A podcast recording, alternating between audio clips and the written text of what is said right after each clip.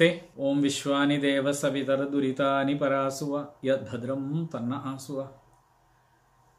ഇന്ന് രാമായണ ചിന്തയിലേക്ക് എല്ലാവർക്കും ഒരിക്കൽ കൂടി സ്വാഗതം അരളുകയാണ്.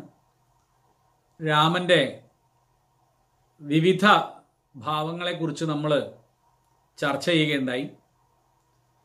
ചില മേഖലകളിൽ നമ്മൾ ഋതുവർണനകൾ എടുത്ത് ചർച്ച ചെയ്യുക നമ്മൾ ശ്രമിച്ചു. ഋതുവർണനകളെല്ലാം വളരെ മനോഹരമായിരുന്നു. അപ്പോൾ പലരും ഇത്തരം ഋതുവർണനകളെ കുറിച്ച് രാമായണത്തിൽ എവിടെയാണ് പറയുന്നത് എന്നൊക്കെ ചോദിച്ചുകൊണ്ട് കമന്റുകളൊക്കെ വരികയുണ്ടായി. അപ്പോൾ അത് പലർക്കും ഇഷ്ടാവുകയും ചെയ്തു. പലരും വളരെ മനോഹരമായിരിക്കുന്നു എന്ന് പറയുകയും ചെയ്തു. അപ്പോൾ അതുകൊണ്ട് ശ്രീരാമൻ ശരത്കാലത്തിന് നൽകിയ വർണനയുണ്ട്.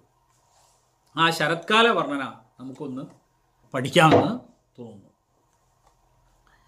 രാമായണ ചിന്തയുടെ ഈ കഴിഞ്ഞ രണ്ട് ദിവസങ്ങളിലും വാൽമീകി രാമായണത്തിലെ ഹേമന്ത ഋതു വർണന നമ്മൾ കണ്ടു വർഷ ഋതു വർണന കണ്ടു.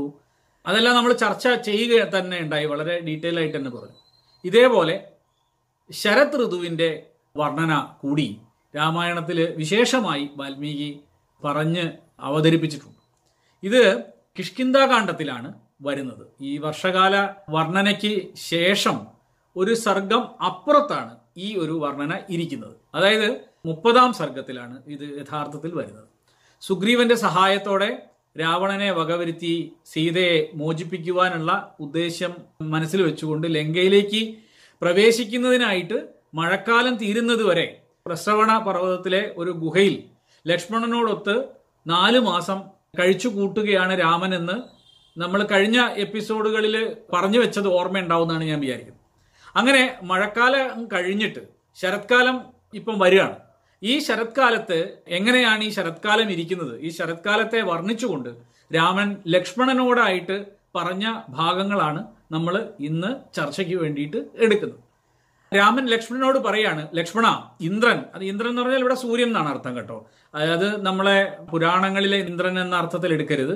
ഇത് സൂര്യൻ എന്നുള്ള അർത്ഥത്തിൽ എടുത്താൽ മതി. ലക്ഷ്മണനോട് പറയാണ് ലക്ഷ്മണ ഇന്ദ്രൻ ഭൂമിയെ മഴ കൊണ്ട് കുളിപ്പിച്ച് സസ്യങ്ങളെ പുഷ്ടിപ്പെടുത്തിയ ശേഷം തന്റെ പ്രവൃത്തിയെ ചെയ്തു കഴിഞ്ഞവനായി സ്വസ്ഥനായിട്ട് ഇരിക്കുകയാണിപ്പോൾ മേഘങ്ങൾ ഘനമായ ഗംഭീര ധ്വനിയോടെ പർവതങ്ങളിലും വൃക്ഷങ്ങളിലും ചരിക്കുന്നവയായി മഴ പൊഴിച്ച് ക്ഷീണിച്ചിരിക്കുന്നു.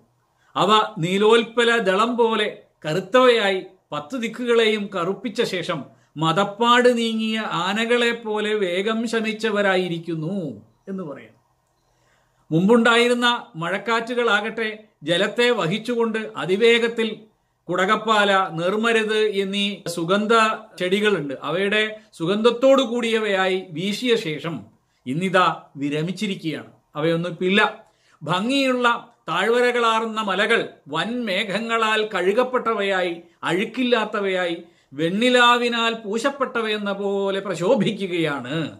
ഏഴിലമ്പാലകളുടെ പൂമണം കലർന്നുള്ളതും വണ്ടിൻ കൂട്ടങ്ങളാൽ ഒത്തുപാടപ്പെട്ടതും തുടരെ തുടരെ വീശുന്നതുമായ മന്ദമാരുതൻ വനങ്ങളിൽ മതയാനകളുടെ മതത്തെ വളരെയധികം വർദ്ധിപ്പിക്കുന്നു.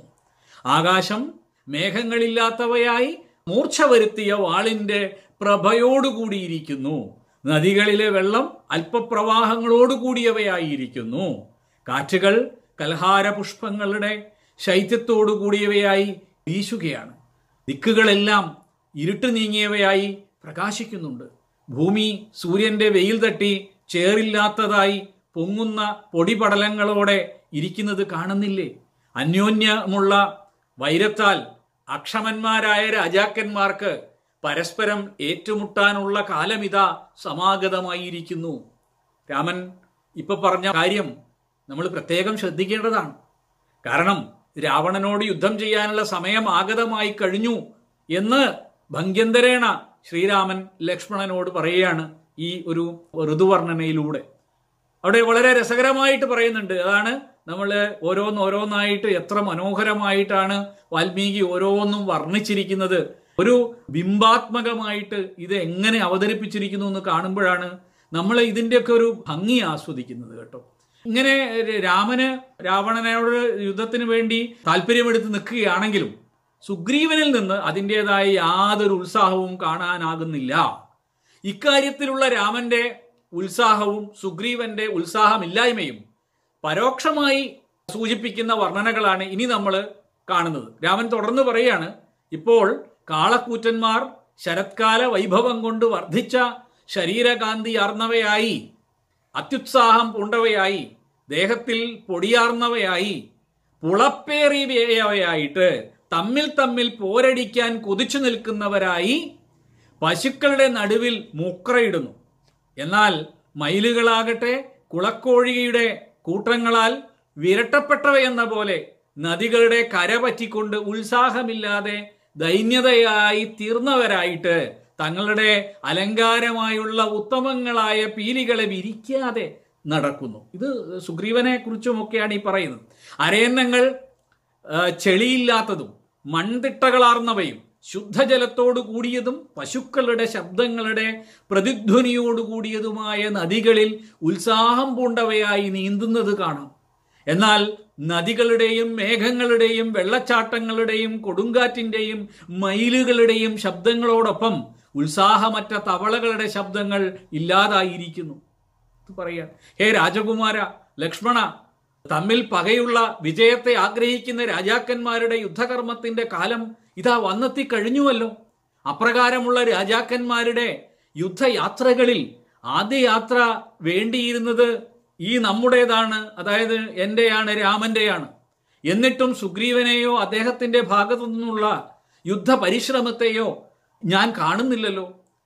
വത്സ അല്ലാതെ ലക്ഷ്മണ സീതയെ കാണാതെ ശോകത്തിൽ ആണ്ടിരിക്കുന്ന എനിക്ക് ഈ നാല് മഴക്കാല മാസങ്ങൾ ഒരു നൂറ്റാണ്ട് പോലെയാണ് കടന്നുപോയത്.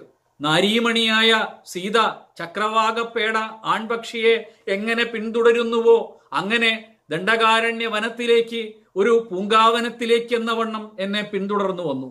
ആ പ്രേയസിയെ വേർപിരിഞ്ഞ് ദുഃഖാർത്ഥനായിരിക്കുന്നവനും രാജ്യം വിട്ട് വനത്തിലേക്ക് അയക്കപ്പെട്ടവനുമായ എന്റെ കാര്യത്തിൽ സുഗ്രീവ മഹാരാജാവ് കൃപ ചെയ്യുന്നില്ലല്ലോ ലക്ഷ്മണ. നോക്കൂ ഈ ഒരു വർണന കേവലം ഒരു പ്രകൃതി വർണനയാണെന്ന് നിങ്ങൾക്ക് തോന്നുന്നുണ്ടോ? ഒരിക്കലുമല്ല. വാൽമീകി അതിരസകരമായിട്ടാണ് ഇത് വർണിക്കുന്നത്. കേവലം ഒരു പ്രകൃതി വർണനയ്ക്ക് അപ്പുറത്തായി വാൽമീകി ചിലത് പറഞ്ഞു വെക്കുകയാണ് രാമന്റെ മനസ്സിനെ കുറിച്ച് അദ്ദേഹത്തിന്റെ വർണനയ്ക്കെല്ലാം ആ കഥാസന്ദർഭവുമായി വളരെയേറെ ബന്ധമുണ്ട്. ശരത്കാലാരംഭത്തിൽ ഉത്സാഹം വരുന്നതും ഉത്സാഹം പോകുന്നതുമായ ജീവികൾ ഈ ഭൂമിയിലുണ്ട്. ഉത്സാഹം പോയ ജീവികളുടെ കൂട്ടത്തിലാണ് സുഗ്രീവനെ രാമൻ ഉൾപ്പെടുത്തിയത്.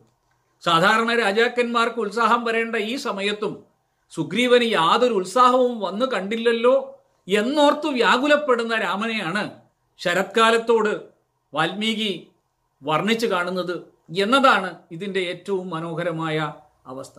പലപ്പോഴും നമ്മൾ മനസ്സിലാക്കേണ്ട ഒരു പ്രധാനപ്പെട്ട കാര്യം ഇതാണ്.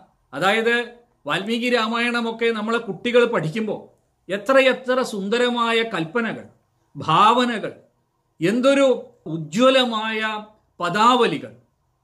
അത് ഇതെല്ലാം നമ്മൾ ശരിക്കും മനസ്സിലാക്കണം. നമ്മൾ ഇത് ഉൾക്കൊള്ളുമ്പോഴാണ് നമ്മുടെ ഭാവനാവിലാസം വർദ്ധിക്കുന്നത്. എങ്ങനെയാണ് നമ്മുടെ കുഞ്ഞുങ്ങൾക്ക് നമ്മുടെ ജീവിതത്തിൽ വലിയ ഒരു സങ്കല്പഭാവം ഉണ്ടാവുന്നത്? ഇന്ന് കവിത മരിച്ചിരിക്കുന്നു എന്ന് പലരും സങ്കടപ്പെടുന്ന ഒരു കാലഘട്ടമാണ്. എങ്ങനെയാണ് കവിത മരിച്ചത്? കവിത കേവലമായ ഒരു മരണമത്തെ അല്ല പൂകിയത്.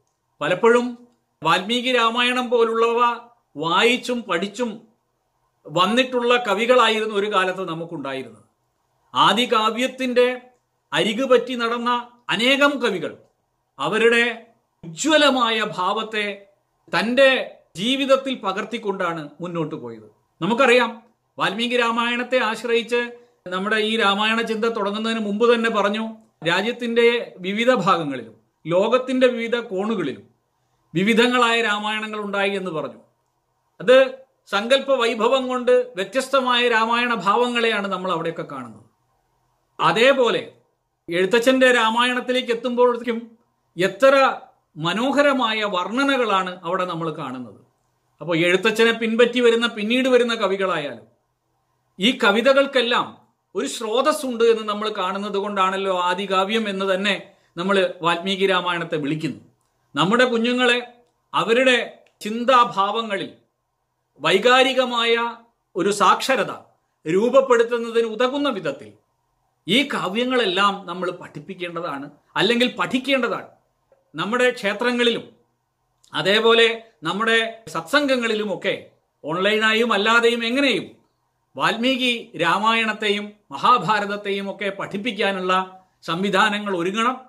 അതിലുള്ള ഇത്തരത്തിലുള്ള അനേക വിധത്തിലുള്ള അലങ്കാരങ്ങളെ അനേക വിധത്തിലുള്ള ഭാവന സമ്പത്തിനെ അനേക വിധത്തിലുള്ള വൈകാരിക ഭാവങ്ങളെ വിചാര ഗതികളെ ഉൾക്കൊള്ളാൻ നമ്മുടെ കുട്ടികൾക്ക് സാഹചര്യം ഒരുക്കണം എന്ന് പ്രാർത്ഥിച്ചുകൊണ്ട് അങ്ങനെ ആഗ്രഹിച്ചുകൊണ്ട് ഇന്നത്തെ ഈ രാമായണ ചിന്ത ഇവിടെ അവസാനിപ്പിക്കുകയാണ്. എല്ലാവരിലേക്കും ഇത് പ്രചരിപ്പിക്കണം ഷെയർ ചെയ്യണം. പരമാവധി ആളുകളിലേക്ക് ഈ വാൽമീകി രാമായണ ചിന്ത നിങ്ങൾ എത്തിക്കണം എന്ന് വിനീതമായി അഭ്യർത്ഥിച്ചുകൊണ്ട് ഇന്നത്തെ ഈ രാമായണ ചിന്ത ഇവിടെ അവസാനിപ്പിക്കുന്നു.